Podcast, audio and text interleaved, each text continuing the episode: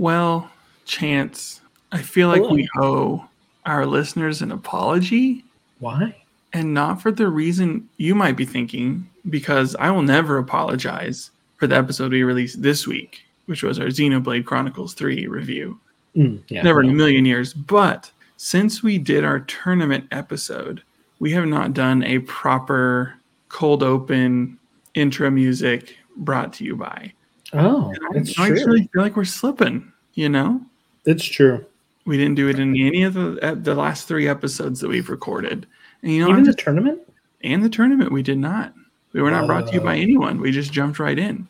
So I just want to apologize to all of our listeners because, you know, in these tumultuous times, there's only so many things you can count on. And I feel like we were one of those things. And we really dropped the ball. Yeah, we failed. So just retroactively, brought to you by the World Series, unless someone real decides to sponsor us. Mm-hmm. This is the Boy Meets World Fever tournament episode. Brought to you by Monolith Soft, unless someone real decides to sponsor us. Makers of Xenoblade. Mm-hmm. And brought to you by the CW, Dare to Defy. If you left out the Dare to Defy, we were going to scrap all of this and start over. You have to dare to defy. Yes. And today will also, of course, be... Well, we're not there. We don't have to do it today. Right now. Okay. We have to do it in a little bit. Or we could do it next episode. No, we really need to do it this episode so we can move on with our lives. So there can be some closure. Balance to the world. Mm-hmm. Just a little bit of closure. Mm-hmm. Our household is a little, I guess you would say, somber at this point. Oh, no. We promised... our 5-year-old that he could play with glow sticks outside, not really realizing it wasn't going to get dark until 9. Mm-hmm. So we popped all the glow sticks and it still wasn't dark and it was already so late and it was just a big thing of a promise gone awry. Mm-hmm. One pro tip, and it works better at our house than probably some others because the bathroom is completely dark. There's no windows, but glow baths are... Yeah, we've done glow baths. So yeah, all of our listeners out there, if you have kids, I imagine they're fun as an adult. I've not done one as an adult, but could be fun. We're big guys. I don't know that we fit in baths. Yeah, my legs are kind of long, but I feel like a glow bath would be nice and fun. Sit in your own soup. Maybe if you had one of those jacuzzi baths. Mm-hmm. With some glow sticks. It'd be great. Some jets. It would be wonderful. Mm-hmm. Yeah, it's amazing. Do glow sticks float or sink? I can't remember. I think there's a little bit of air in there, so parts of them float. See, it would be cool to rent out a pool and throw hundreds of them in the pool and just have a glow pool. That would be cool. It seemed like a magical portal to another place. Mm-hmm. But if they would sink to the bottom, someone would have to go get them, or yeah, that sounds like a hassle. Yeah, you'd have to put a grate on your filter. Mm-hmm. So it gets sucked up. It'd be a lot of things. Maybe don't do that. Yeah, I think if you do it, we told you not to. Yeah. We are not legally liable. For your filter repair bills. Yeah. So that's not on us.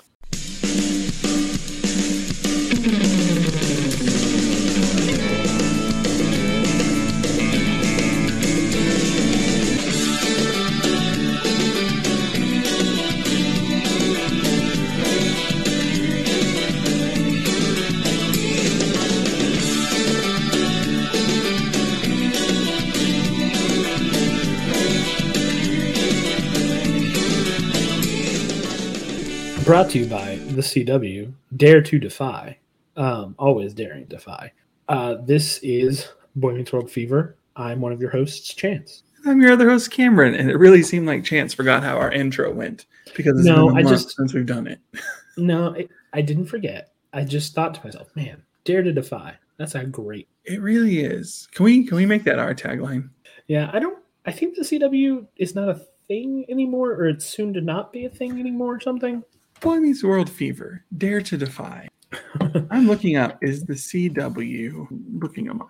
There's a whole lot of stuff with the Warner Brothers purchase of, or the Discovery. Yeah, the Discovery purchase of Warner Brothers. Yeah, I'm sure it's all up in the air. I think a lot of people, like, because they've canceled, like, all the shows on the CW, like, all of them, which is mostly superhero shows, but, like, a few others as well. And Riverdale. Did they cancel Riverdale? I'm not sure. I don't know. I have no idea. I just know it's on there. But, yeah, they've canceled, like, a ton of the shows for that network. So maybe they just want to become the Who's Line network, which I'm okay with. The Wikipedia doesn't seem to say that it's going away yet or has gone away. So we'll see. Yeah, I do not know anything about Discovery. We're going to talk about Discovery real quick because it's very pertinent to today's episode. Okay, yes, it's true. Boy Meets World Season 6 is going to be an unscripted reality show. Mm-hmm. Yeah, but here's the thing. Like, I feel like Discovery is kind of a terrible... Like, I didn't realize it. I didn't know. But just like they released their big statement. And they're like, we're going to keep woke politics out of our superhero movies from here on out. And like, this comes from the same people who made Ancient Aliens, which I tweeted about this, but it's still true.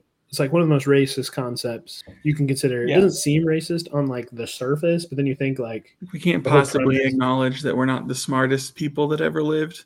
Yeah, like white Europeans couldn't have done this, so it must have been aliens. Mm-hmm. Which really sucks. Like, just anyone with that thought process, you suck. Yeah, not okay. And like, I don't know. Yeah, because I mean, that's what I really, you know, watched the Suicide Squad for, was all the woke politics. That was my favorite part of the whole thing, was when, they all just sit around and say what their pronouns are, and the American guy was really the bad guy all along. Well, that's true. Yeah, but that was true. But you know, those are my favorite parts of that movie. Yeah, so I guess we're gonna have to like make a sharp right wing bent next season to really stay in the game. Okay. All right, I'm ready for it. Corey starts a Tucker Carlson-esque news show. Yeah, he just talks about things he has no idea about, but is really angry about. Mm-hmm. It's perfect. I agree. Yeah. And maybe Sean starts the Young Republicans. Mm-hmm. Somebody's got to. They're just an oppressed people. Yeah. You know, in Penbrook or what have you. Stewart, the professor, is actually a good guy. He didn't do anything wrong. He didn't do anything. The show really makes the point to say that Topanga was trying to besmirch his character only. Yeah, Topanga was trying to besmirch his character, and even if she wasn't, the way she was dressed, she was asking for it, right? Yeah, it wasn't her. It wasn't his fault. Let's just put it that way. Yeah, but that's not this season. No, we're still just rolling in that dirty commie leftist money. Yeah. We're definitely still bought by the deep state at this point. But the George Soros money, I'm counting it right now. The George 1 million. 2 million, 3 million, 4 million. Yeah, but we're gonna just take that hard right. The dad is gonna be recast as Tim Allen. Mm-hmm. He's such a misunderstood guy. And the mom is Marjorie Taylor Greene. Oh, good one. Yeah, I can't think of anyone better. Well, I mean, that's because there isn't one better. I mean, come on. At least not to keep our show on the CW. Yeah. Or whatever it's called at that point. Yeah, whatever. The Freedom Network. Freedom Network. Dare to Red Line. Dare to Red Wave. Uh-huh. I like Red Line better. Yeah. Okay. I'll take it. You gotta keep those people out. Dare to Thin Blue Line. Every episode in the corner, it says the sound of children screaming has been removed. Mm-hmm. Yeah. I was literally, I will not give a whole lot of detail on it, but I was literally at my 5-year-old's school opening, and someone said to me, do you know what the security measure is for keeping kids safe if there's an active shooter? They press a button and they lock all the doors. I think they should press a button and open up all the doors so good people with guns can get in. Somebody said that to you? Yeah, someone said that to my face. Oh, okay. And what did you say to them? I was surrounded by 5 and 6-year-olds, so nothing. I was just like, oh. But it was one of the most foolish statements I've ever heard. Yeah, I'd agree. We look at it, just flies in the face of all statistics and information that we've ever, had about these situations, which we have a lot. Let's be real. There's a lot of data. It's really just disgusting that we have so much data at this point for how to handle these situations, and we still can't do anything about it. I scratched that. Still won't do anything about it. Hours of video footage out of Uvalde where people are in the school with guns and riot shields and checking their phone with their Predator background. That's not what we're talking about right now. We're talking about the fact that next season those people will be 100% right, validated. Mm-hmm. Exactly. Before we get into the episode, I feel like we need to do a mini. No, sleep, tell Babka. No, sleep, tell Babka. Yes, that's right. It's a podcast within a podcast. We are here today to talk about bread, all things bread. We will not stop talking about bread until we have a Babka. Mm-hmm. So if you hate the segment, send us a Babka. Either way, we win. We assume. We don't know what Babka is. I mean, it's bread, so... Yeah, it can't be that bad. I want to do a very podcast thing. Uh-huh. I want to create a top... Oh. Well, no. I want to create a top 5. What are the top 5 free breads at restaurants? Okay. Let's just throw some out. Mm-hmm. Olive Garden breadsticks. Mm-hmm. Texas Roadhouse rolls. And the cinnamon butter. Mm-hmm. That's it. Those are the best. Cheddar Bay biscuits. Yeah, Cheddar Bay biscuits. The loaf of bread you get with the oil and the garlic and the pepper. Yeah, just like in most Italian restaurants. Just Johnny Carino's is probably the most famous. Yeah, I feel like it's a staple of Italian restaurants. Olive Garden does it a little different with their breadstick. Yeah. Do we count the toast you get at Cane's? It's not really free. Well, but none of these breads are free unless you... No, but I feel like that's how you prefaced it, was sort of like the breads you get. I don't know. Yeah. Something in my mind, I took that as like the complimentary bread. But is it not complimentary? I mean, it comes with your meal. They're probably not upcharging your bread. Maybe they are. No, I guess not. But maybe we're just talking about the like unlimited bread. Then like, where's the line of like a cheeseburger? You got your bun. My favorite bread is a cheeseburger bun, you know? It's true. Okay, so only the free complimentary bread. Mm-hmm. So right now we've got Johnny Carino's, we got Olive Garden, we've got Texas Roadhouse, Red Lobster, and I don't really have a fifth. Wait, we said 5 though. I know we haven't. You said Cane's, and then we vetoed that because we said the first two you said were Texas Roadhouse and Olive Garden, and then we said Red Lobster. Then we said bread at Italian restaurants, using Johnny Carino's as a stand-in. Is there a 4th? A 5th, rather. A 5th. But they were all of them deceived, for another bread was made. I thought it might come to me. This is what Google is for. Cameron Googles something. Perfect. 2 segments in one. An unofficial ranking of free restaurant bread. This is already falling apart. Oh, actually, I found it. I got it. I was just reminded. Cheesecake Factory. Have you ever been? Once or twice. They give you a basket. It has a sourdough loaf, which is pretty good. But then it has like this brown bread. I don't know what it is, but it's just this brown bread that is so good. It has butter. The brown bread at Cheesecake Factory. Okay, what are the top 5 of that list you're looking at? They're wrong because they're not. It's a top 10.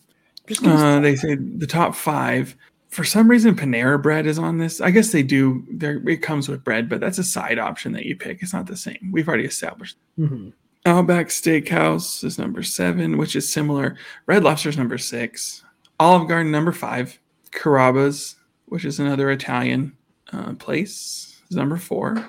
Number 3 is Cracker Barrel, which I don't think we count because, again, you have to buy it. Okay. Macaroni Grill is number 2. And number 1 is Texas Roadhouse. Okay, so we'll do Cheesecake Factory as our 5 because I hate all those. And so many of them were just the same, so I don't feel like they really count. Okay, so we'll go with those 5. We'll rank them in order. I have not had the Cheesecake Factory one in a time that I can remember. So, okay, we'll default that one to 5. I was just going to ask you where you thought it would go. We can default that one to 5 just because it clearly doesn't stand out in your mind. It really is phenomenal, but all of these are really good, and I don't want to fight for number 5. Okay. So that one will be number 5. So now the top 4. I've got the winner in my head. I don't know if you're going to agree, but I got it up here. Okay, I have it in my head too. On the count of 3, we'll say it at the same time. Okay. 1, 2, 3. Red Cheddar Bay Biscuits. Yeah. There we go. Okay, that's number 1. So we got 5 and 1. I think number 4 should be the like Johnny Carino's standard. You know, you get your nice little Italian loaf. Mm-hmm. But here's the thing about that.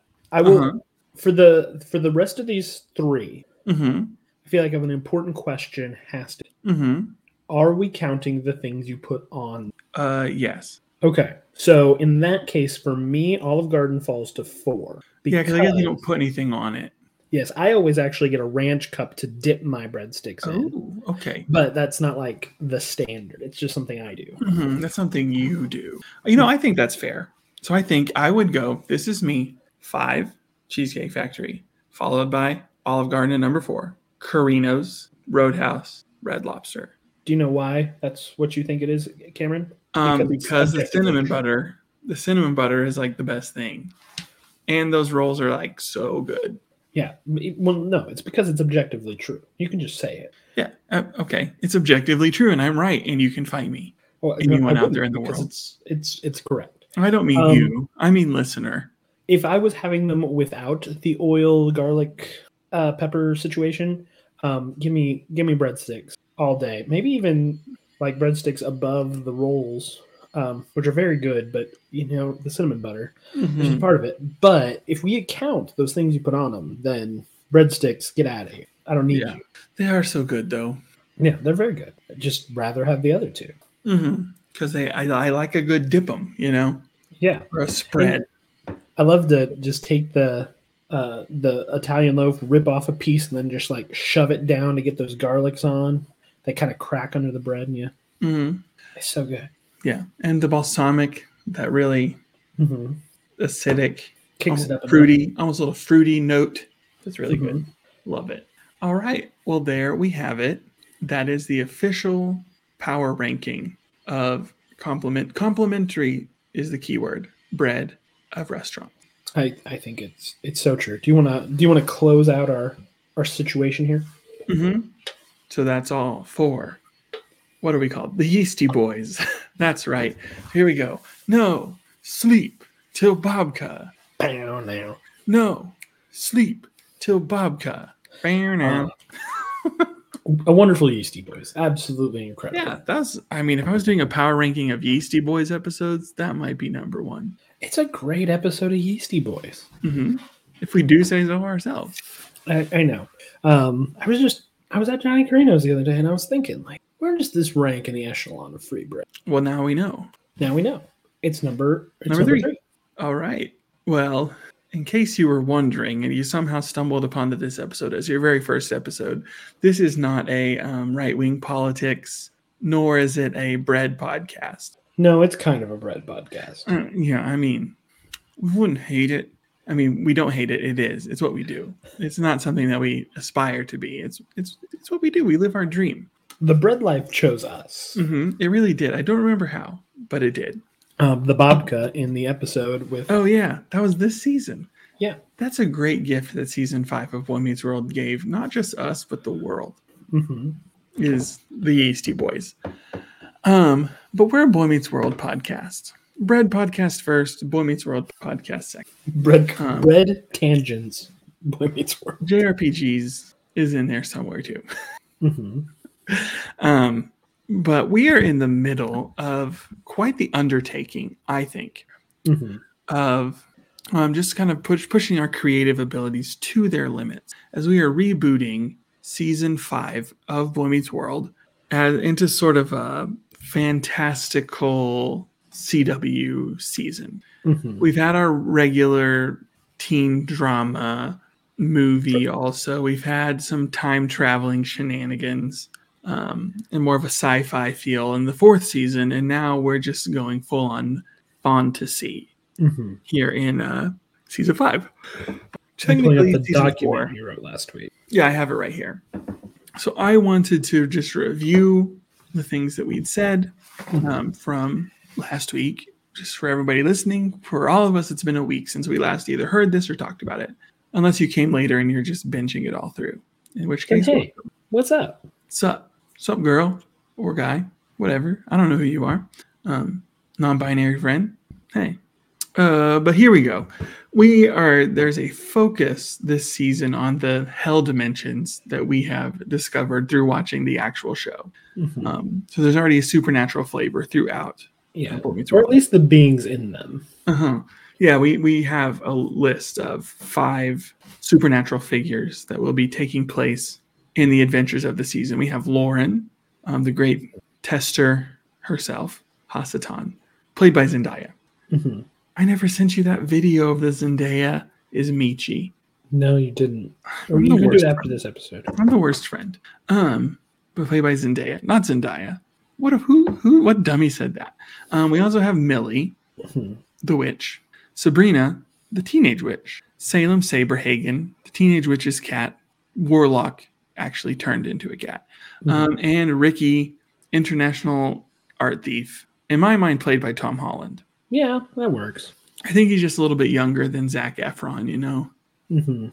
I will definitely take it.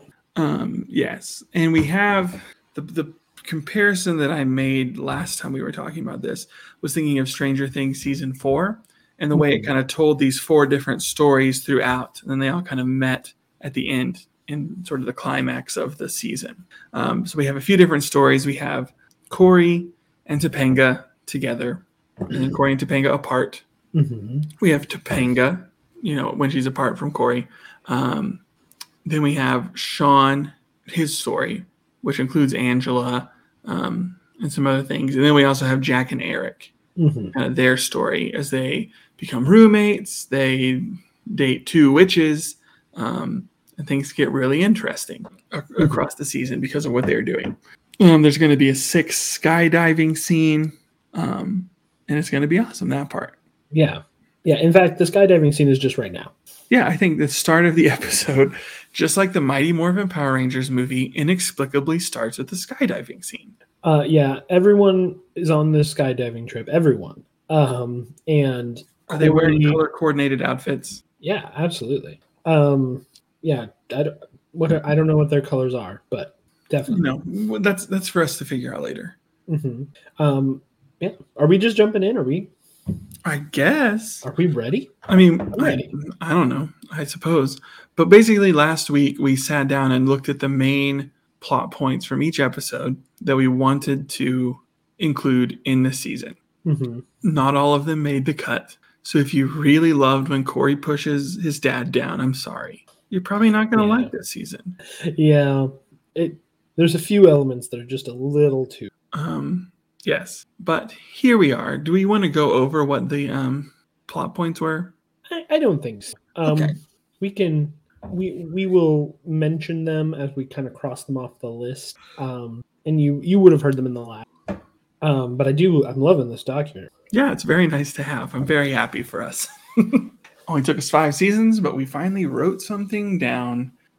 I mean, we used to take notes every week, but not a joint document.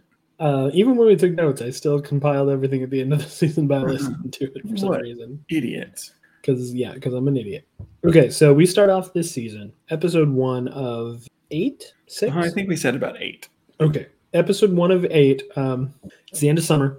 It was a crazy, crazy year last year. Like, a time-traveling Minkus tried to take over the world using Sean. So everyone's just been looking forward to a skydiving trip. Eric, Alan, and Corey are arguing, but then they realize, hey, we get to go skydiving. That's really cool. So they stop arguing. And then, why are we arguing? This is awesome. Then they all jump out of a plane. And now we have crossed off episode 12. Raging Corey. Get it out of here. We've incorporated that plot point, and then the new title sequence starts. It's a little darker, a little more somber. Mm-hmm.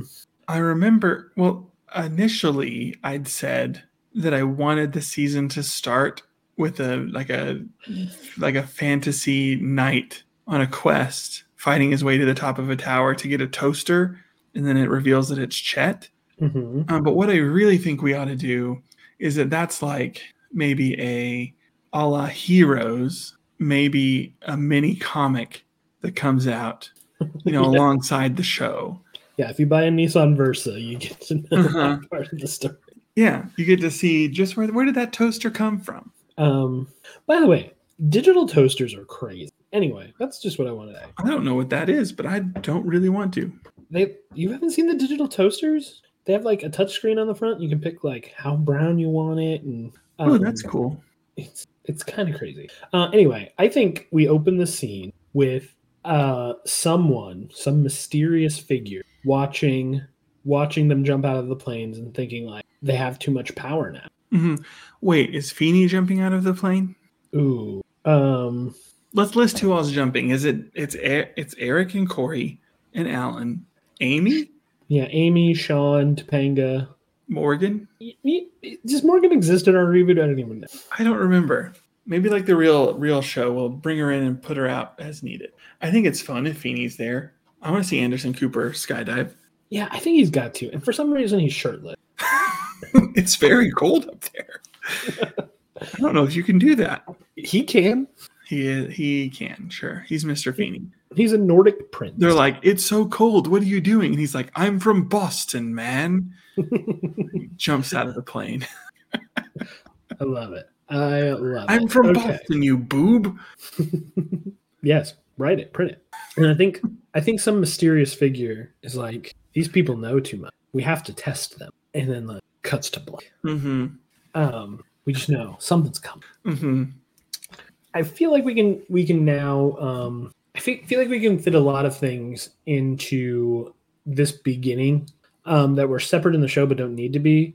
Like, so a mysterious boy walks onto the Penbrook campus at the same time as the Matthews do, mm-hmm, to get Eric registered, and we figure out he doesn't have a dorm because something went wrong with the paperwork.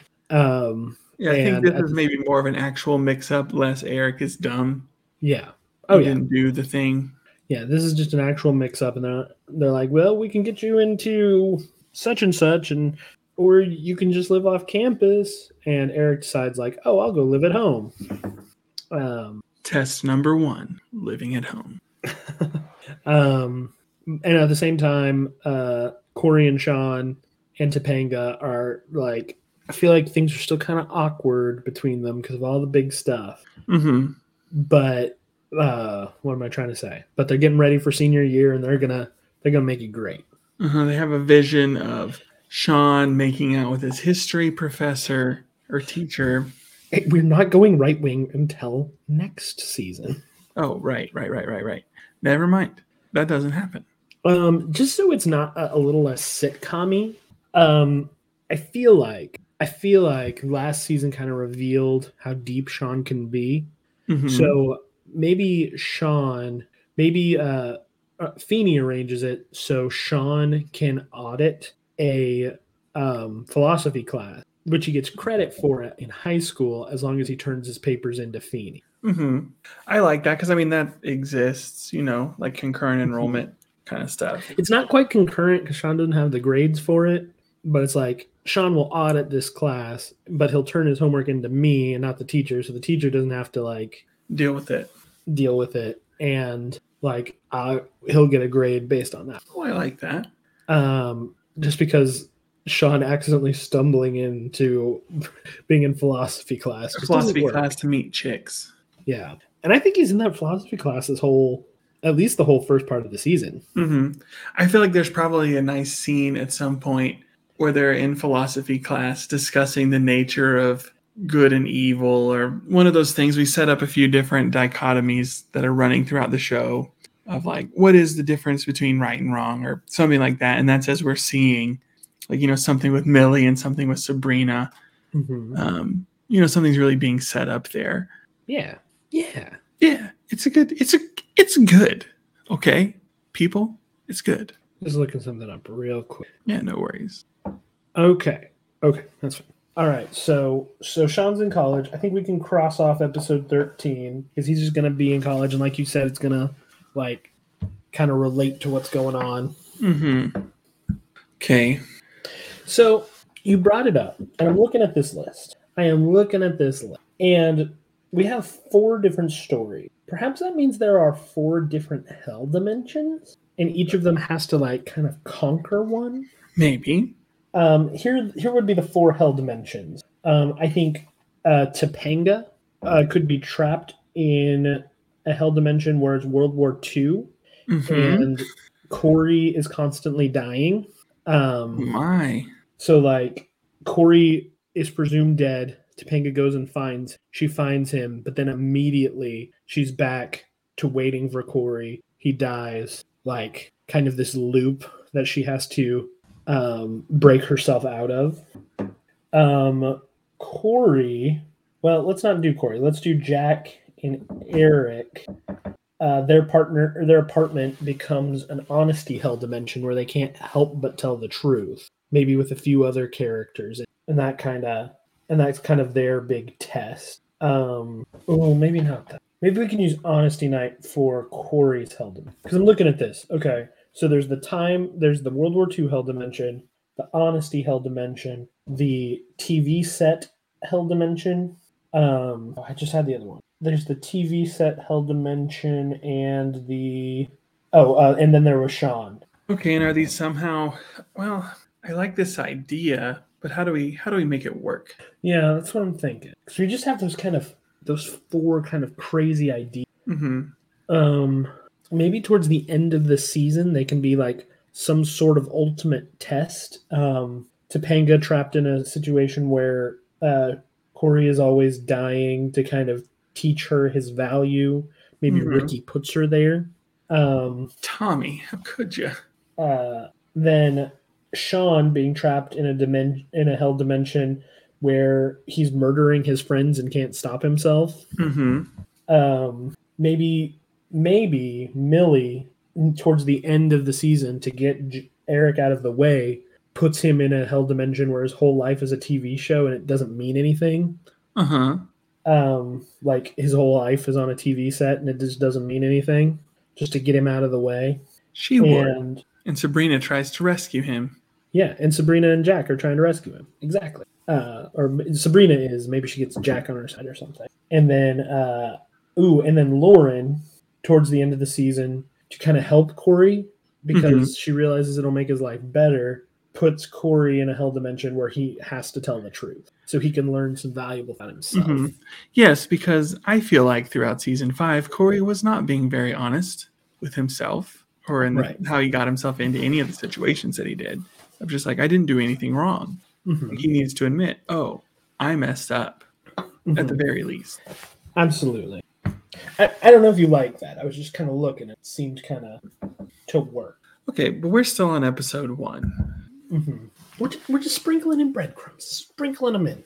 Serious figure. You're even writing down what happens in the episode. Look at you. Excuse me. All right. Okay, so episode 1 sets up a new status quo for everybody, but it kind of does it through the lens of Sean. Mm-hmm. So Jack goes to college. Eric goes to college. No, it's got to be through the lens of Corey. Because Corey has the least, like, change. Everyone else's life is changing. So here's Corey's life right now. His brother is coming home because he didn't get a dorm in college. Sean is only going to be at school for part of the day because he's going to go to college for a class. Mm-hmm. Topanga can't hang out after school as much anymore because she just got a job. And even his mom... is taking a college class in the afternoon and won't be home when he gets home. So, like, things are changing for everyone but Corey. Things change. Well, that's just a nice little bookend on the season, too, mm-hmm. because we wanted that to be the end as well. When it's like all the things have been conquered, everything's been done, time to face the new future together mm-hmm. As friends and loved ones. And I think dealing with change and how to deal with change is just like Corey's arc, because heaven just knows he doesn't have one in anything else. And he certainly isn't good at it. Yeah, so, yeah, I really like that. At the end of the episode, Sean moves in with the boys, not knowing that it's his brother. I think he's just moving in because it's Eric. He thinks he's moving in with Eric and a stranger. And, yeah, he gets Eric that apartment towards the end of the episode, and then they need one more roommate, so they get Sean in so he can be close to the campus, since he's going to be taking classes there anyway. And surprise, it's your brother. Dun, dun, dun. I think that's episode 1. I mean, the skydiving scene alone is like 20 minutes. Like, it's real time. Yeah. Yeah. I imagine it takes a good long while to fall to the earth from an airplane. And maybe the very last thing is that figure is watching again, and they're like, don't worry, Corey, things will change for you soon. What if this is just a powerful image, if you ask me? With this figure has a chessboard, and the pieces they're moving are the characters. So we see this moment where the chess piece moves, and it's Sean, or you see all the pieces moving away from Corey. And the last piece we see is Topanga's piece moving away from Corey. But then the very last thing we see is this figure from behind, but clearly female, that has moved next to Corey. Love it. We've been talking a little bit about whether or not we want merch for our podcast. If you want that out there, let us know. We don't think anyone's going to be interested in merch for us, but if there is, it's like 3 people. Yeah, but if enough people say we want merch, but I feel like a chessboard, a Boy's World chessboard would be perfect. Yes. Feeney is the king. All the pawns are Corey. I almost feel like you could have like the white side and the black side be different characters. Maybe. There's not that many characters though. Maybe. I'm going to think about this, but not right now.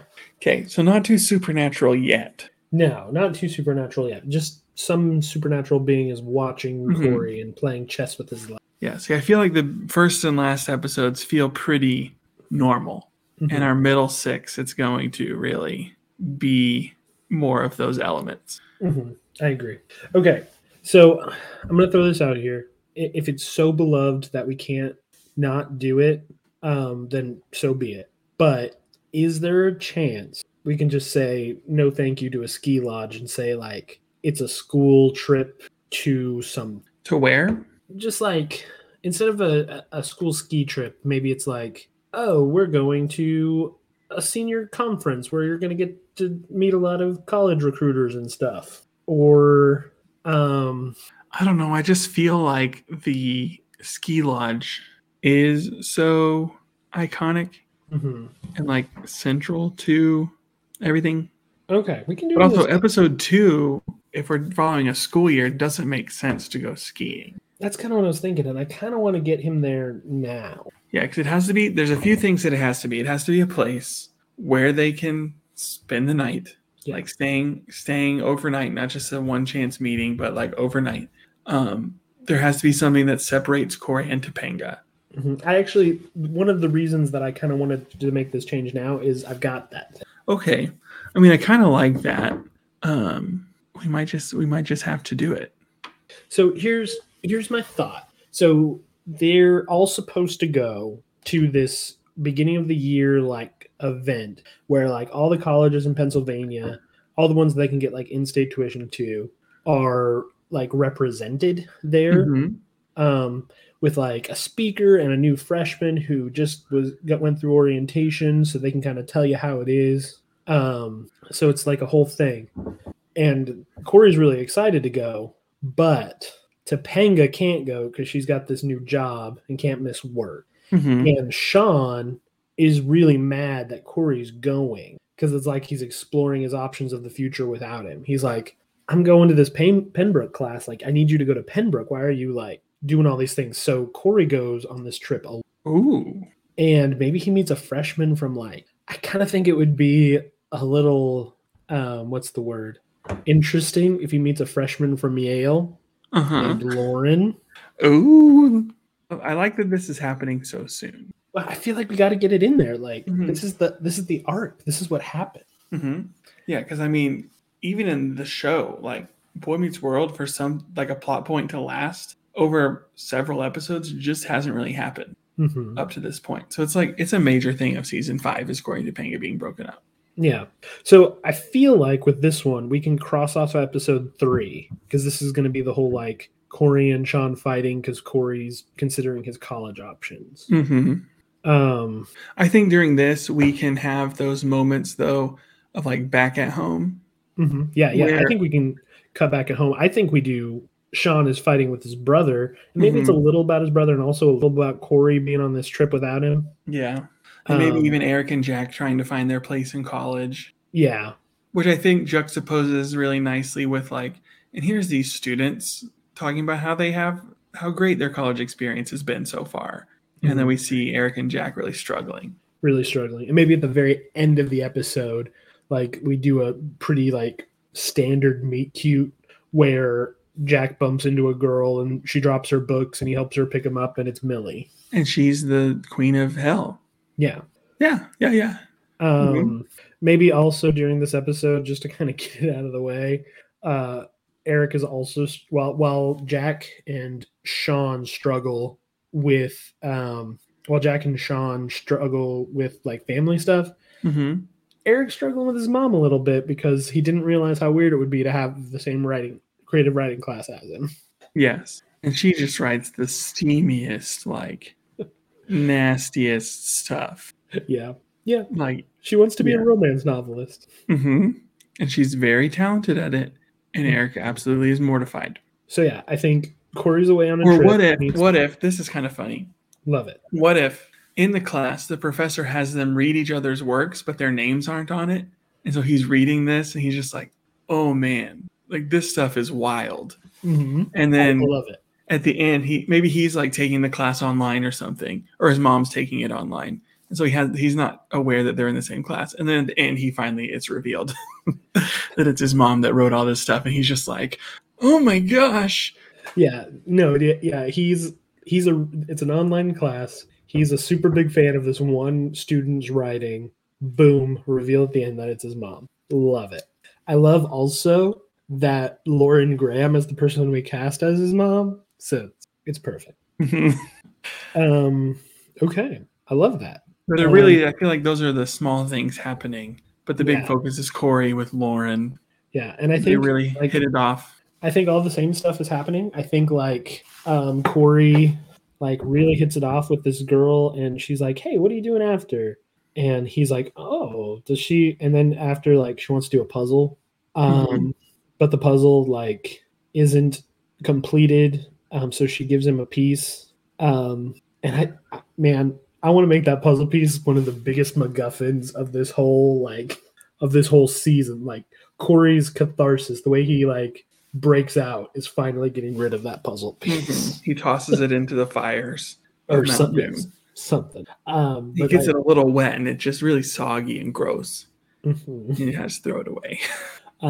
But she gives him the puzzle piece and then he's like, "Well, I better go to my room," like and she's like, "Or we can go on a walk and like see the stars," and he's like, "Okay." Like Okay. He's just like, "I'm not doing wrong." And then the next morning, maybe he's like texting Sean about it, and Sean's like, What are you talking about? Like, what are you doing? Are we having a Richard Link? Is it Richard Linklater Until Dawn? Is he it's like a series of movies. With like Ethan Hawke. I gotta know. This is important. Yeah, no, Before Sunrise, not Until Dawn. That's something different. Before Sunrise, Before Sunset, Before Midnight. He has these movies that are essentially like the first one is these two people, this man and this woman, meet kind of just through happenstance in this foreign country and like have basically this day-long romance before their trains or whatever depart and they go their separate ways. And then each movie is like at a different point in their relationship as they're like falling in love or they kind of rekindling their romance. And so we have this kind of Until or Before Sunrise episode of Corey and Lauren.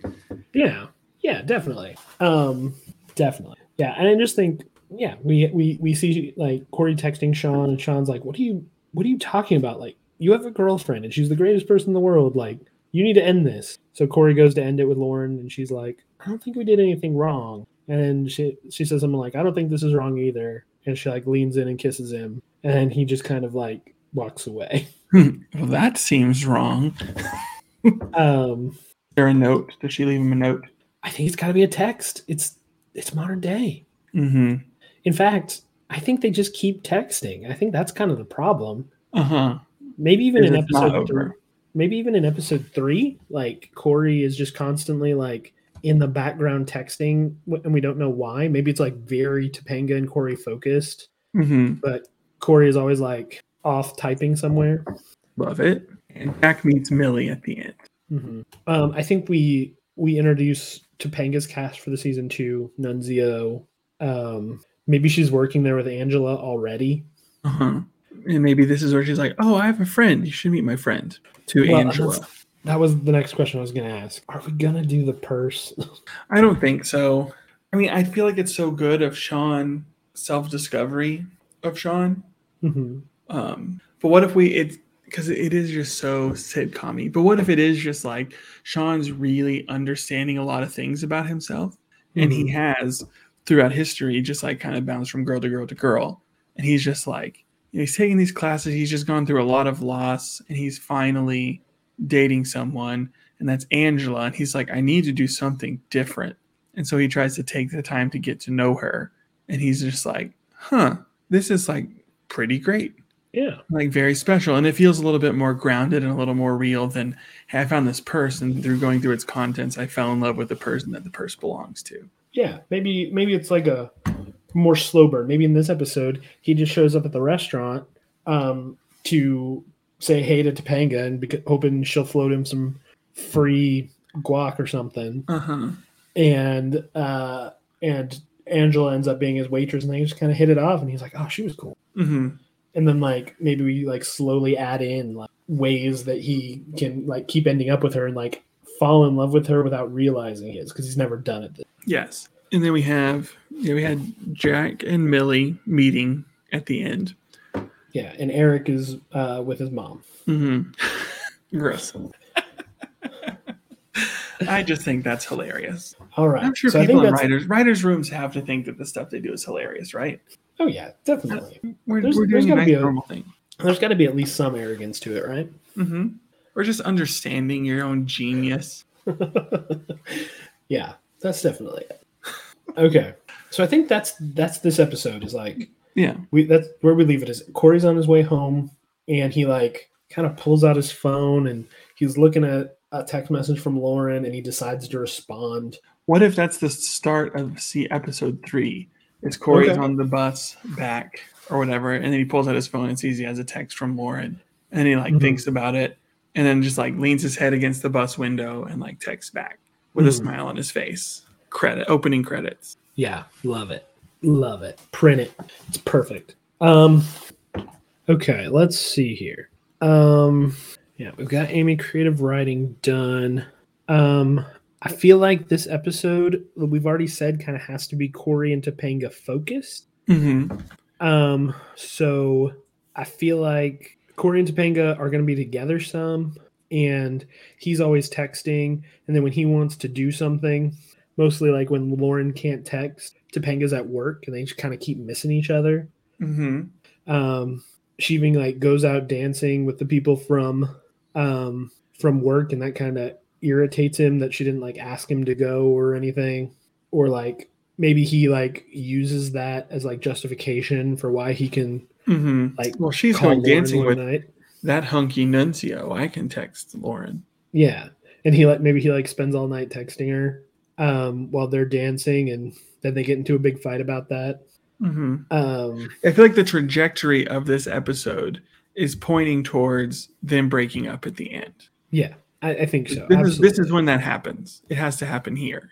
Mm-hmm. I agree. And kind of as we see their relationship be destroyed, we see Jack and Millie's relationship and like beginning, and Sean and Angela's relationship just starting. So I think like this is kind of I think okay, so as we're seeing their relationship fall apart, we're seeing Sean hang out with Angela more. Maybe they're like at a poetry reading together. Like they didn't mean to be there.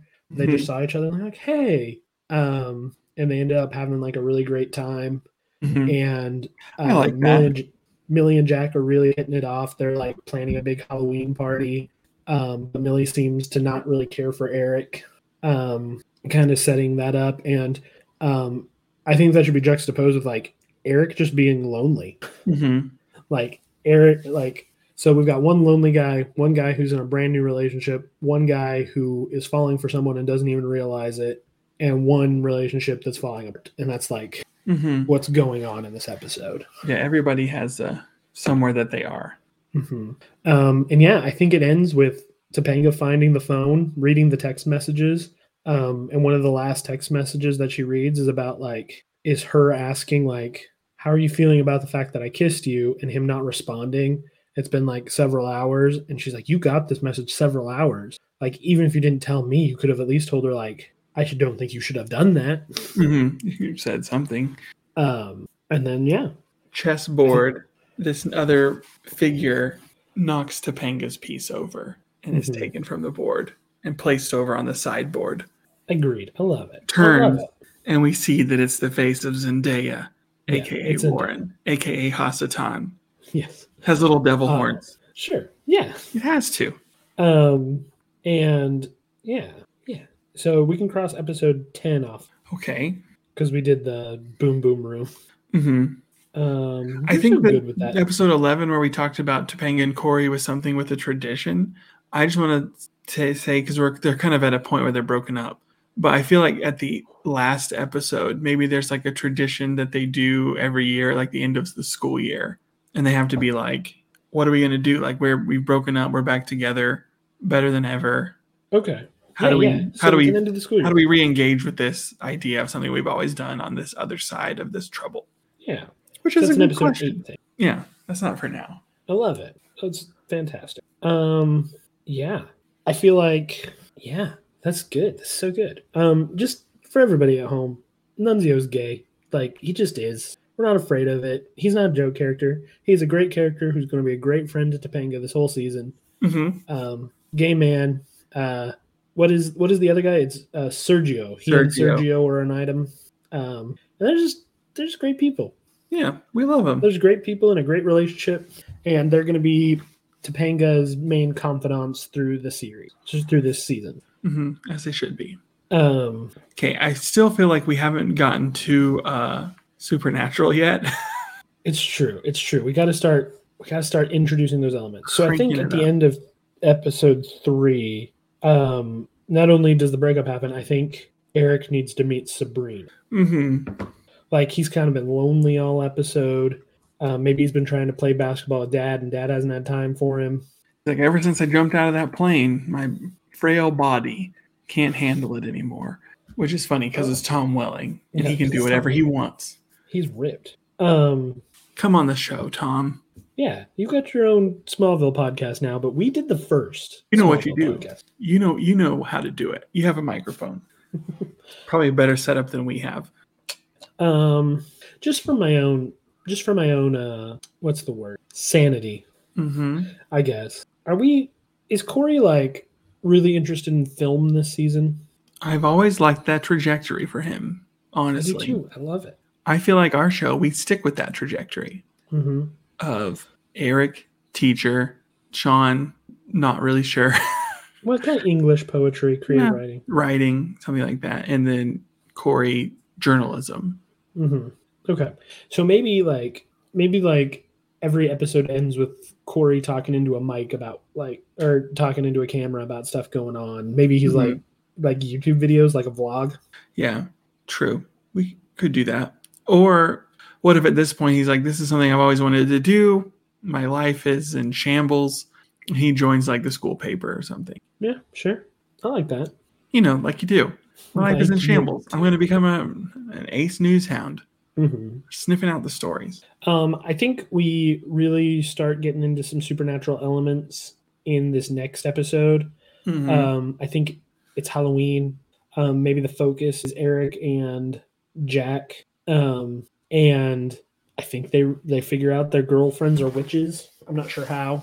They individually figure it out, and then they're like, dude, my girlfriend's a witch. And the guy's like, dude, my girlfriend is too. And they bond over that, not realizing they're very different kinds of witches. Yeah. Bond stronger than ever between the two of them. Yeah, which and Millie doesn't. No, she doesn't. Okay. All right. Corey joins the paper. I don't know why. Why not? Why not? I don't feel like there's really much more to Sean and Angela. I just think they're doing cute things. Mm-hmm. They go to an art museum and make out in front of the paintings. But I feel like they become an item late in the season. Okay. Because like you said, I think it needs to be a slow burn. Like maybe every episode, like Sean and Angela end up somewhere. And like Sean kind of texts Corey. I don't think we see Corey and Sean on screen very much together because they're both like in their own thing. Mm-hmm. But they can like text back and forth. He's like, dude, this Angela chick is so cool. She likes such and such thing that I really like. Yeah, whatever the modern equivalent of a Jean-Claude Van Damme film is. Yeah, they end up at the same movie. They end up at a poetry reading together. She offers him some of her snow caps. Yeah, it's like, I heard in my philosophy class about this philosopher that was really influenced by this type of music, like whatever. So I went to a concert, like a Vivaldi concert or whatever, that the orchestra, the symphony was playing, and Angela was there. And we ended up hanging out and having a good time. Yeah, love it. Yeah, and I think that's what happens this episode, is Sean goes to a concert with Angela. I think Sean's kind of avoiding Corey and avoiding his brother. Mm-hmm. So he keeps going to all this stuff, and Angela just happens. I think we'll have that reconciliation later. Love that. Okay, so it's Halloween. Are we finding out Millie's plot here? So here's what I was just thinking about. Because I was kind of trying to think that too, and I'm a verbal process. So what I think is we learn from Sabrina that Millie's a dark witch. Mm-hmm. And Millie's like, yeah, that's true, I am. But she's like, I'm trying to like control the devil and keep the devil away. And we're like, oh, that's a good thing. Oh, yeah, good. Get out of here. She's like, I'm using dark power for good reason. Wink. And I think Sabrina's a little skeptical. The other two guys are like, well, they're both witches. What's the big deal? Yeah. What's the difference? But I think the big thing, other than their plot that's happening in this episode, is that Lauren has come to visit Corey. Mm-hmm. So while that's going on, and maybe Lauren and Corey even like Corey and Lauren... Corey wants to talk to Lauren about everything that's been going on because he's confused. He kind of wants Topanga back, but he's just confused, but he's got to go to this party. So he brings Lauren with, and Topanga's there. And this is when she's like, oh, you brought her to this event. And he's like, no, you don't understand. We're just here to like figure out why all that happened. And she's like, well, I don't think you should need to do that. And she leaves. Figure out why it happened. Yeah, right. You know what I mean. No, I know what you mean. He's saying that, and she's just like, yeah, okay. Yeah. I think I know why it happened. Because you suck. And then she leaves. Maybe she goes to the restaurant. Mm-hmm. And she's at the restaurant. They ask her if she can do a table. They know she's not working. They'll give her some whatever for it. And she goes, the menu lowers, and it's Ricky. Love it. Absolutely love it. Yeah, it's Ricky. But I think I just think like some supernatural stuff happens. I don't know what it is. That's like the non-overview writer's job to do. This isn't the Satan's tail laser beam into the death crystal plot. Yeah, I think Millie should do like a spell, and maybe that spell like goes awry, but it doesn't really go awry. She just kind of claims it does, and it like terrifies some people and really messes them up. Mm-hmm. But what if Sabrina and Eric? Oh, go ahead. Oh no, I like all of that. I was just thinking, to further entangle everything, what if Corey, after the party, still with Lauren, is like, I need to talk to Sean. Sean's at the concert, obviously not answering his phone, so he pops by the apartment to try to talk to Sean. Millie sees Lauren and has a moment of understanding of who Lauren is. Yes, no one else has. Mm-hmm. And she's like, why is like Hasatan with this nobody? I think it's that great place to end the whole thing. Mm-hmm. So I think we open on episode 5. I think it's a great mid-season finale. I think at the end of the concert, maybe Sean asks Angela to be his girlfriend. Does that happen at the end of 4, or does that happen at the start of 5? Well, I just feel like it's a good place to like have a mid-season. Okay. But maybe it does happen. Maybe like that's the whole thing for the start of 5 is he's nervous about like a girlfriend. Uh-huh. What if he asks at the end? In true end of the Boy Meets World season 5 finale, we don't get an answer at the end. Then at the end, we see Sean at the start of episode 5. Sean is walking home or whatever on the train, whatever, and it just cuts back and like plays out the events. Love it. Very cinematic. I am digging it. Said, no way, Jose. Or she said yes. Yeah. And I think at that same time, we cut to it's the morning. Maybe it's some famous like the Rocky Steps or something. Mm-hmm.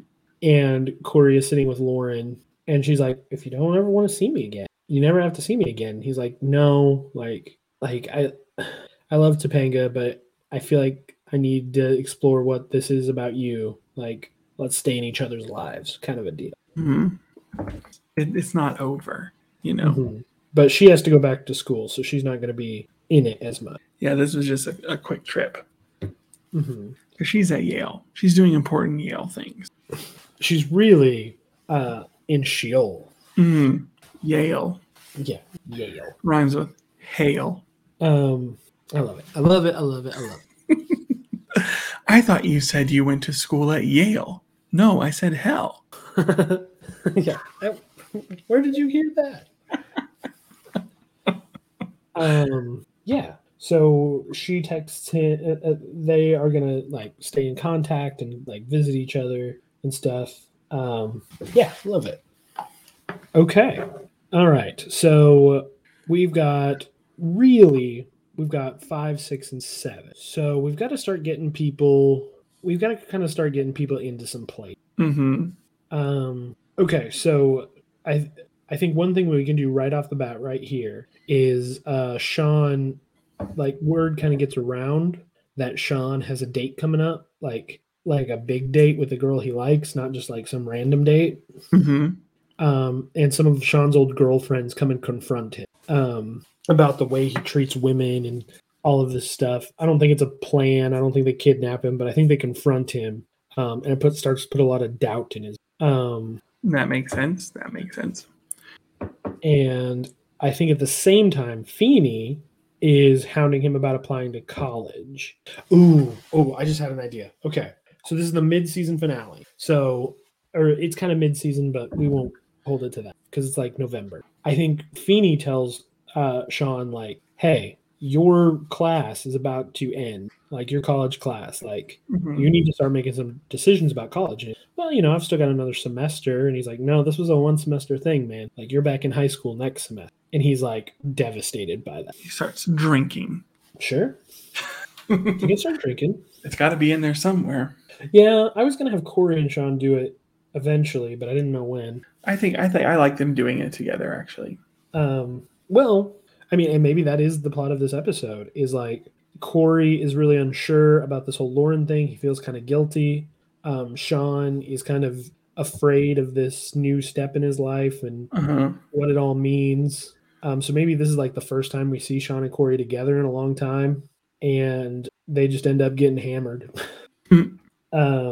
Maybe Sean goes to Angela and gives that whole like, I'm broken, Angela. Like, even Feeney knows. Mm-hmm. And he's like wasted, but he's kind of like, you don't want to be around me. And he gives that whole speech to Angela, and she's like, I will see you on Friday for our date. Uh-huh. Just don't come like this. Yeah. Or you won't see me. Yeah. She like really stands her ground. But if you're drinking, I don't want it. Not because Angela's against just teen drinking, because that's a dumb message, but more because of how like it's making. Mm-hmm. It's like, this isn't you. Mm-hmm. and Corey maybe like calls and leaves a blubbering voicemail on Topanga's machine, but it just makes it worse because he talks about how like he and Lauren are staying in contact. Mm-hmm. Ooh, not good. No, not good. Which makes her then call Ricky. Yes. Topanga calls Ricky. They do go to an art museum. Yeah. Ooh, yeah. Maybe like at the beginning of this episode, Corey gets the tickets to go to the art museum. He's like, I know this is something you really wanted to do. Like, I won't let the fact that we're broken up stand in the way. So he gives her the ticket, hoping that she'll ask him to go, but she doesn't. She ends up asking Ricky. Exactly. And they go and they have a wonderful time. Yeah. I think they do. And he's not pretentious at all. I think it should be just because I think visually it would be very stunning, but sort of like the Van Gogh exhibit that they have in Oklahoma City right now. Like a walkthrough one? Uh-huh. Where it's like you're in the paintings and all of those things. Because I think that's where we kind of see maybe some of his reality bending powers as a supernatural figure. Is in some of these places he's really charming and he can do these things. And Topanga's like, oh, wow, this exhibit's amazing. But we know it's really like, Ricky making it happen. He like literally makes it come alive for him. Maybe he even says the artist put his soul in the painting and like he's holding like an actual soul. It's like, wow, how did you do that? There's a part of me. I just want to throw this out of there. And I don't think we should do it. I'm just gonna put that right here, right, a pin in it. I don't think we should do it. But there's a part of me that wants Ricky to be a Minkus from an alternate timeline that learned the power of the Sorcerer Supreme. And he's come to a timeline where Topanga and Corey were broken up so he can try to use his new magical powers to woo Topanga. I want to litter time-displaced Minkai in our whole series. Uh-huh. Okay, that's for us. We know that that's what's happening. All right, so that's a situation where, like, you know, on Reddit or something, as people are talking about the show, and they're like, we think this is what's happening, and then one of us just surreptitiously slides in there, and they were like, you're right, that is actually exactly what's happening. Yeah. Yeah, it's the secret knowledge of the episode of the season that Ricky is Minkus. Mm-hmm. A like Minkus. A Minkus from a sorcerer that learned how to be a sorcerer. It's perfect. No one else. That's never explicitly stated. I got to get a time-displaced Minkus in every season. That's my new goal. Stuart, the professor in season 6. Oh, it's so also good. Minkus. I mean, he doesn't even change his name. Oh, it's so good. He even maybe like somehow makes himself look a little more like Corey. Uh-huh. Yeah. Me. The real hidden gem of Boy Meets World. Mm-hmm. I need more Minkuses. Give me more Minkai. The Minkai. Okay. What do we have for this episode so far? It is revealed that Angela said yes to Sean. Corey is sitting with Lauren on the rocky steps and they decide to stay in each other's lives. Sean has a date coming up and some of his old girlfriends confront him about the way he treats women. And so it's doubt in his mind. Feeney hounds Sean about applying for college. Corey and Sean reunite and catch up. They drink to deal with their emotions. This Angela, the message to Topanga. Topanga calls Ricky and goes on the date with him. Mm-hmm. Which feels like a lot. I think the last thing is Millie puts her plan into action. Mm-hmm. To take over Lauren and turn her from Hasatan to the devil. Uh-huh. So I think Millie puts that into action. And one of the things she does is she needs Eric and Sabrina out of it. She can't do anything to Sabrina, but Sabrina won't come around. So at the end of the episode, we see her cast a spell on Eric. We don't know what it is. Mm-hmm. I just feel like visually, there's something visually in my mind right now, which is the image from Harry Potter and the Prisoner of Azkaban of the Time Turner. Mm-hmm. Where she like just has that device and kind of sets it and then flicks it and everything kind of happens.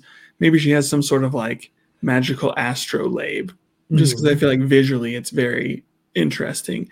And she like is like the pieces are in place and she's like sliding it and it's like maybe even like carved images of the different characters like contrasting with the chessboard that we see on the other side.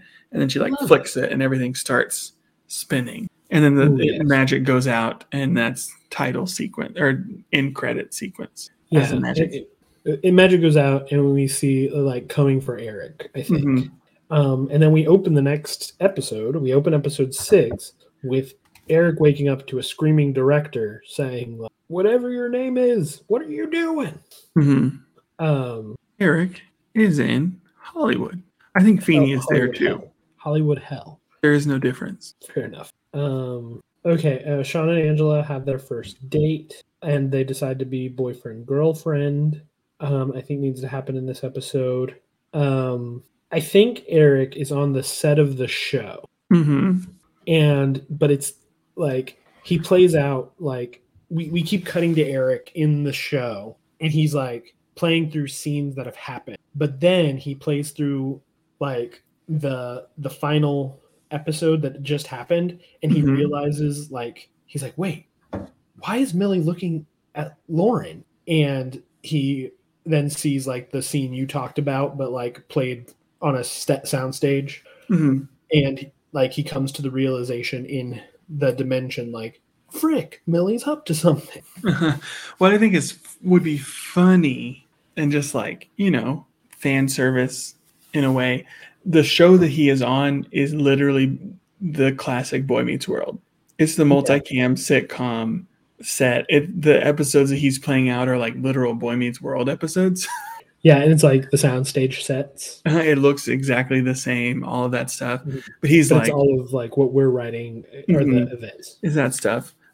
Maybe in addition to some of the other things, like maybe some of the earlier scenes are like the like literal things that happen mm-hmm. in regular Boy Meets World, just because it's kind of fun. But then and then maybe he even like towards the end of the episode finds a script for the next episode. And he's like, what's the plan? Like, what is happening? I mean, as he's like trying to get out. Mm-hmm. Yeah. And I think just because it fits with our lore, I think there needs to be a lord of each hell dimension. Mm-hmm. And I think his lord of the hell dimension is Millie herself, like the character of Millie. Mm-hmm. And like coming to that realization and like trying to stop Millie in the sitcom is what gets him out. Like, mm-hmm. or at least weakens the wall enough so that Sabrina can pull him out at the end of the episode. Does that make sense? Because mm-hmm. on the other side, we see Sabrina realizing Eric is missing, detects the traces of magic that have happened, knows that Millie did something. Because mm-hmm. earlier in the thing, there's got to be like a throwaway line of like, everybody's magic has a different like signature. Smell, yeah, something about it. And she's just like, this reeks of Millie. Mm-hmm. And they probably also realize like when Ricky's doing his stuff, that there's somebody else in play. Mm-hmm. Because there's that magic going off in the city. I think like going along with the background knowledge that Ricky is Minkus, I think he's really enjoying his time at Topanga, but he realizes that she, I think this has to happen in this episode too. He realizes that she is still thinking about Corey a lot. Like she hasn't gotten over the loss. So one night while she's sleeping, he takes a black cat familiar into her room and traps her in an endless dream. And he puts Salem in there to like watch over that dream, where she just constantly loses Corey to get her used to the idea of losing Corey. Mm-hmm. What a jerk! Acclamation. And maybe like this could be cool just visually. Maybe it's like wars throughout history. Like she's a Spartan princess waiting for her Spartan husband to come home. He doesn't, but then she goes out to find him and finds him. And when they're reunited, she jumps forward to like, I don't know, like a battle where she's a princess and he's a knight. Mm. Like it just kind of goes through like the history of war. And the last one is in World War II. Yeah. And every time we see who the killer is, mm-hmm. but Topanga doesn't. But the killer is always Minkus Ricky. Yeah, it's always Minkus Ricky. Rinkus. Yeah, and I think maybe we've established Salem a little bit as like Sabrina's buddy, and he's like kind of co-opted the cat into helping him mm-hmm. do this. But I think at the end of that one, where she's like still is broken up, like hundreds of years later, Like, she's still so broken up over losing Corey that Salem just can't take it anymore. And he breaks the spell and gets her out of the hell dimension. Yeah. I love it. Love it. And do you think that these two stories are the main two of this episode? Oh, yeah. Yeah. 100%. Eric, and then in the other, we have Corey and we have Sean. Yeah. I think we cut to Corey and Sean a little bit, but it's just to kind of reaffirm, like, Corey is still, maybe he's even visiting Lauren. So he's just not there. He's like visiting Lauren in New Haven. And I think we need to, like, Sean is still drinking, but he's hiding it from everybody. Yeah, I just think Sean is still drinking and, like, hiding it from everybody is the crux of that matter. Who puts Sean in his hell dimension? So I think Sean is the only person who puts himself in. Okay. I think we kind of established that Sean has some, like, supernatural powers of his own. He's kind of been through a lot. Yeah, and it's like Sean's own demon puts him into his hell dimension. And in the background, Imagine Dragons' Demons is playing. Well, yeah. Just kidding. I would never do that. If we want everyone to fall asleep, sure. The most pristine...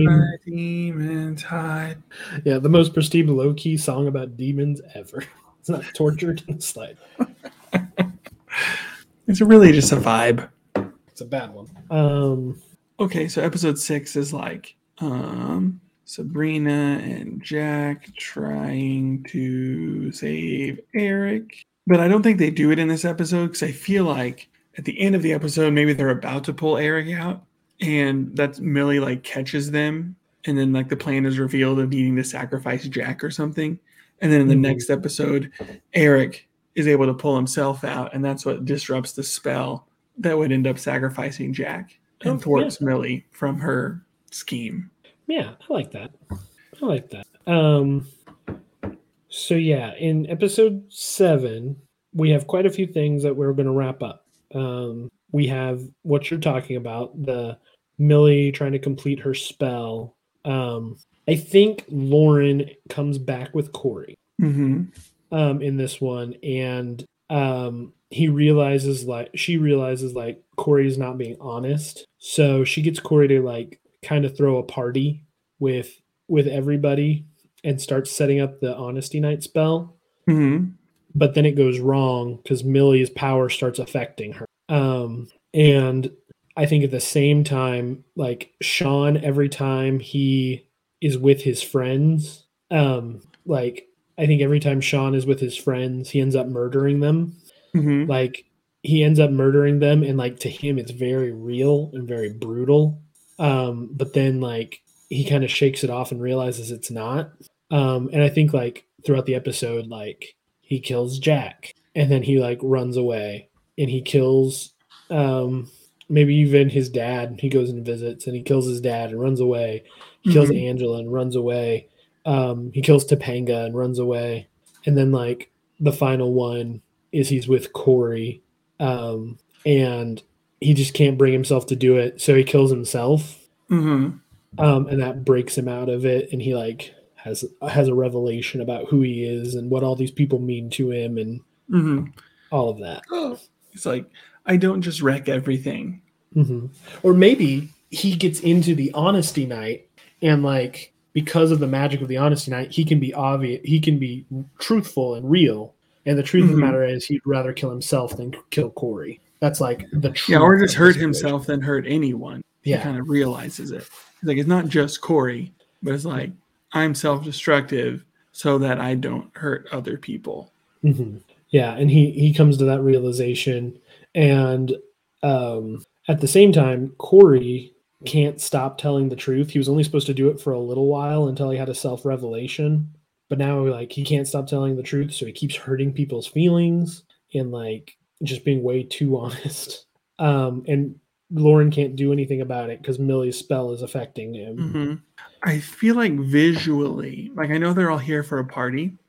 I think visually for this, both the murder and the honesty hell dimensions going to take place in the same space. But when the spell backfires, it's supposed to be a party. Lauren's is. But I really think visually it's very interesting if it's like a carnival. Oh, love it. You know, just because there's like I just feel like visually a lot of like horror things going on as there's like this killer, which is Sean. But then also, I don't know, just like as Corey's going around with people and being honest, there can be some funny situations, but also just feel like visually it's like very interesting. Yeah. If this hell dimension is a carnival. Yeah. And you've got Millie, the witch in the carnival hidden away. And then I feel like the dominoes need to fall like they do in Stranger Things a little bit, where like something needs to trigger Eric to wake up. Eric waking up breaks Millie's spell. Jack realizes that Millie's evil and helps Sabrina take her down. That frees up Lauren, and Lauren helps Sean defeat himself by casting the honesty spell on him. And then Corey's like, what do I need to do to get out? And she's like, you need to be honest with yourself. Yeah, it's like your way out was always the same. Yeah. And he tells her like, I'm in love with Topanga. Like, I'm glad I explored my feelings for you, but you're just not the one for me. Yeah, and like all the things fall into place. I think probably the thing that gets Eric out is he realizes where he is. He's making those efforts to break out of the hell dimension, and Millie is doing it. But then at a certain point, Millie just is like, has too many plates in the air, too many balls in the air, plates spinning. Sorry, I'm mixing up my metaphors. Where it's just like she slips just right, and he's able. Well, maybe just to add to that, maybe Millie is totally in control. She's good. She's got everything going. But when Minkus and Topanga get to the carnival, Ricky Minkus, his power is an unforeseen, uncalculated part of the whole thing, and like she just can't manage his power and keep Eric under. So Ricky, like, kind of, he breaks out because Ricky is there. Topanga tells Ricky, like, or Ricky realizes that Topanga still loves Corey and goes away.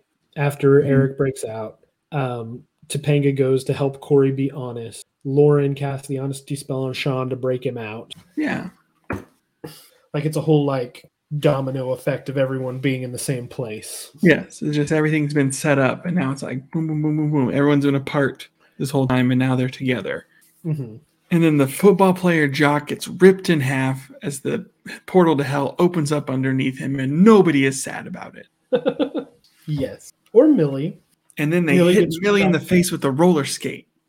Yeah, they do that. I was going to say Millie gets trapped in her own hell dimension. That also works. She gets trapped in one, but Lauren is in charge. Yeah. She's just like, you thought that you could control me. Well, joke's on you. Maybe she says something like, you know, I'm not the horned ruler of hell that modern people have made me out to be and that you may want me to be. And she says something like, and this is just my own, like, Old Testament nerd coming out, but she's like, I'm also a member of the Divine Council, and I can make quite a hell for you if I want to. But I'm willing to give it a shot. Yeah, something like, she's like, yeah. I'm willing to play against type, just this. Yeah, and then that cuts away, and back at the party, and everyone's like, well, that was weird. Yeah. Back at the party, everyone's like, well, that was senior year. Wonder what college will be like. Junior and senior year. Huh. Well, sophomore, junior, and senior year, because we had the 2 years time collapse. Oh, right. However many years it's been. I don't know. This is strange, though. It's like, you think we'll have a normal first year of college? Doubtful. Not if we're in charge, because it's going to be Fox News, baby. Okay, so... episode 8. Okay, so we have witches done. We have time travel done. We have the whole breakup done. We've done, and then there was Sean. Eric went to Hollywood. There was something called Honesty Night. So I think, like, we basically have real world changes coming, and Topanga and Corey tradition, and Sean. I think, like, so this one is like reconciliation. Sean has to reconcile with Corey and his brother.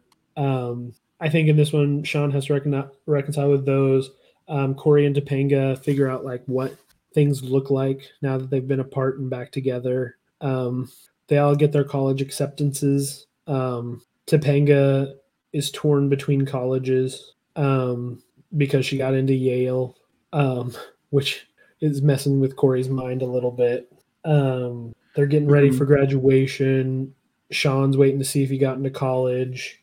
Then they have their graduation. Mm-hmm. Minkus is there. Yeah. And our Minkus comes and he's like, and they're like, "What are you doing here?" And he's like, "I want to be part of my graduation." Like, oh, okay. Minkus is there. He's like, "There's someone else that wanted to see you," and it's the Mr. Turner from the alternate timeline has pulled himself back together for just a moment to witness this triumphant moment. Yes, exactly. Yeah, it's beautiful. Maybe we just see him in the audience, kind of glowing, sort of like at the end of Star Wars. Yeah, episode 6. We see a force ghost of Lauren and Turner and Minkus Prime watching everyone graduate. I love it, and I think like Corey and Topanga discuss throughout the entirety of graduation, like getting married, and they're trying to figure it out. But then at the end, Topanga's parents show up, and they're like, "You need to get out of Philadelphia, huh? We're wanted for murder." Yeah, like, "We need you out of Philadelphia. Go to Yale. It's a matter of life and death. We'll explain it all later." Topanga goes to Yale, breaking Corey's heart again. Not that she broke his heart. Corey's heart is just broken. Topanga goes to Yale. Go to Yale if you want to live. And I think like we're at a place where it's very settled. Like they've kind of worked throughout the whole episode to figure out like what they're going to be to each other. And they're talking about like they just want to be with each other. And if their love has survived this test, it can survive anyone. They're like, "Should we get married?" And they're like, "No, that's dumb." Yeah. Maybe they're just talking about it. Like should we get married? Maybe someday. Yeah. Yeah. And then boom, go to Yale. Like, "We're wanted for murder. We didn't commit it. We need you out of." Our enemies are coming. "We need you out of Philadelphia." Close season. Wow. I think we close season on Topanga like hurriedly telling Corey she's going to Yale and he can't ask too many questions. And we just end with him just brokenhearted, like collapsing. Sean is next to him. He says, "Normally I would say you don't deserve this kind of pain, but after all the revelations we have, maybe I think you do." Yeah, or like maybe no one does. Like maybe I don't either. Maybe no one deserves that kind of pain, but maybe you do. Our Corey is better than show Corey. Stop. That's true. We can't conflate the two because they are very different individuals. Wow. Yeah. I just want to say I am so glad we broke this into two parts because the first episode is a little bit under an hour, but I feel like we did a lot of the upfront work that let us really just sit here and talk for 2 hours about this and also some bread. But always a lot about this. I always enjoy this. It's an exercise in creativity for us. It's fun. Yeah, no one ever mentions these episodes when they talk about the show, though. I think these are just for us. We do 25, 26 episodes for them. A season. This one's for us. Yeah, we definitely did the Xenoblade Chronicles episode for you guys. Yeah, we definitely ate way too many shrimp for you. Yeah, let us have this one. Just this one. Jesus died for your sins. Chance and Cameron ate shrimp for your entertainment. I wanted you to help me decipher Justin Silva's message to us. Is it on... I think it's a wrestling message is why we're not. So sorry, Justin. He said, and this is in reference to the Xenoblade episode, I believe. "At the end of today's BG World Fever, did they just cut a mini promo?" And then in quotes, "If you don't like it, tough. You better learn to love it." End quote. I half expected the next line to be, "'Cause diamonds are forever and so am I." I don't know. I read this several times. I'm like, what does that mean? So, Justin, tell us what it means. It has it right. Oh, dear. Yeah, I don't know. But, I mean, it must be in reference to that episode, right? Because he likes to keep up with it. Yeah, I think at the end of that episode, we may say, like, if you don't like this episode, tough. You better learn to love it or something. Uh-huh. This is who we are. And if you didn't know that by this point, what are you doing? Mm-hmm. Your listening comprehension skills are... We are crazy people. Uh-huh. But thank you, Justin. Yeah, always. We are so grateful for the mail and the listens. Diamonds are forever. And so are we. Diamonds are forever. And so am I. There. No, like, you better... Wait, I gotta read it again. One more time, sorry. You don't like it? Tough. You better learn to love it. Dare to defy. Boy Meets World fever. Dare to defy. You should just tweet that out. Just tweet out Dare to Defy right now. Dare to defy. Okay, will do. I'm doing it. You gotta cut this out. I'm gonna do Boy Meets World fever : Dare to Defy. No context, just that. But yeah, we did it. We did. And I'm so glad we did. Yeah, it was a great one. Quick chain attack. Just a quick chain attack putting in here. Cameron, Xenoblade Chronicles 3, what'd you think? 1 week later. I am much further in the game than I was. I think I was at the very, very beginning of chapter 3. Which you would think, oh, he must be in like chapter like 6 or 7 by now. No, I'm in the beginning of chapter 4, but chapter 3 was really long, and I did a lot of things. I was about to say it was only really long for you, but I mean it was long because I did more than I was supposed to, because there's like a few areas you were supposed to go to, or you could go to rather, and I did all those, and then I was like, I'm not supposed to go over there, but I'm gonna try anyway, and I somehow made it work, and so I'm like way over leveled, but I'm having a good time. Good. And the story is amazing. Just the revelations at the end of chapter 3. I'm very confused. I don't know what's going on. I don't know what any of it means, but the melodrama and just the revelations, I'm just here for it. Mm-hmm. I am at the end, at the beginning of chapter 6. I won't give any spoilers. However, I do want to just quickly talk about my experience. At like 11 at night, and I'm sorry if this is a little graphic for everybody. I had to go to the bathroom. I was in bed with my wife, and I was like, I gotta go to the bathroom. So I jumped up, and I'm like, might as well do a little bit in Xenoblade while I'm doing that. So I took my Switch into the restroom with me. Played it for like 20 minutes and realized I was at a very exciting part. Like, it was very exciting. And I was like, okay, I'll stay up. So I finished my business. I went out to the living room. Was out there until 1:30 because the end of chapter 5 is very, very long. But it is also so riveting that I could not tear myself away from it. The only thing that tore me away from it was my Switch literally dying. And I was like, that's a sign I need to go to bed. And it died like right in the middle of a boss fight. So I picked it up the next morning in the middle of that boss fight with a fully charged Switch. Beat that boss, still had quite a bit of the end of chapter 5 to go. Mm-hmm. But it was so riveting and so beautiful. I could not stop. I had to see it through to the end. It was fantastic. There was a moment where I yelled a cuss word at my Switch. There was a moment, and I'm not going to give any spoilers. Good, don't.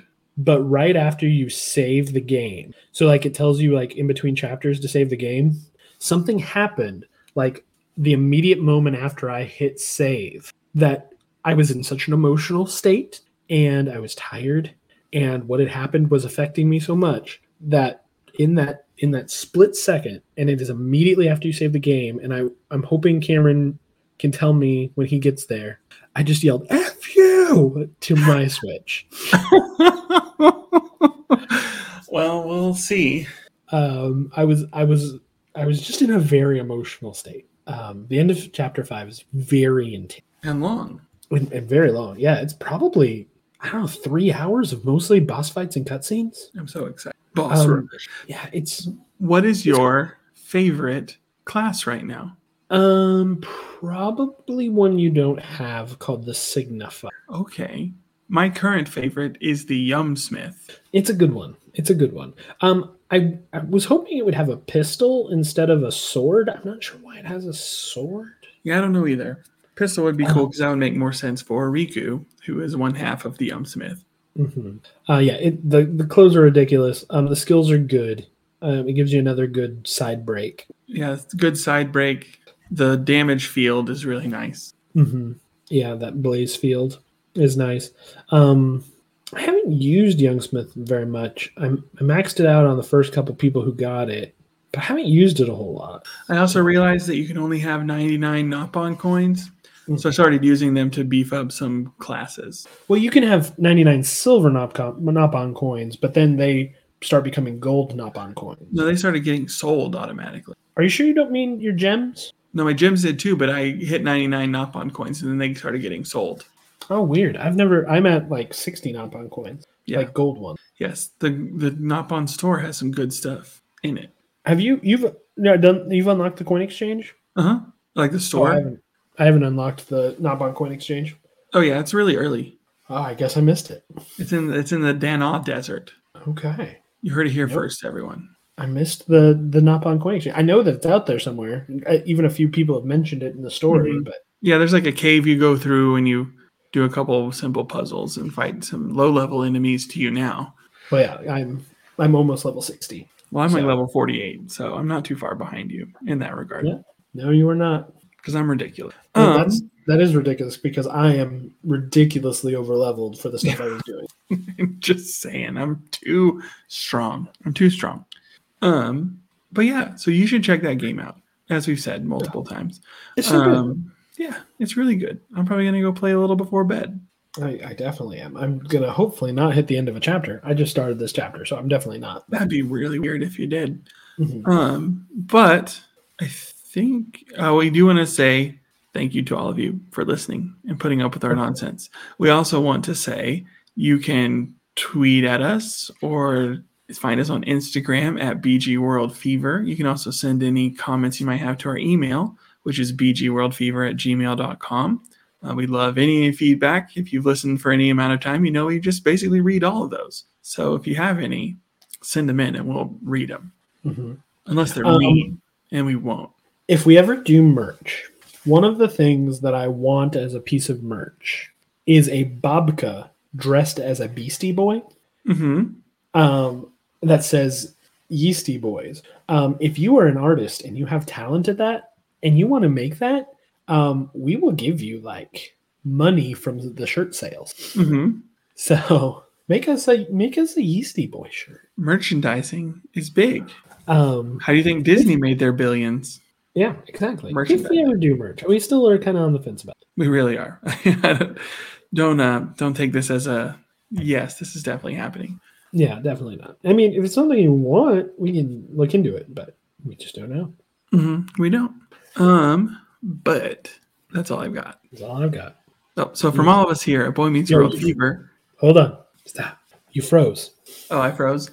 Okay. Yeah, you went. And I'm sorry. Oh, no. Okay, I'll say it. You say so long world first, then I'll say so. Okay. So from all of us here at Boy Meets World Fever. So long world. So long world.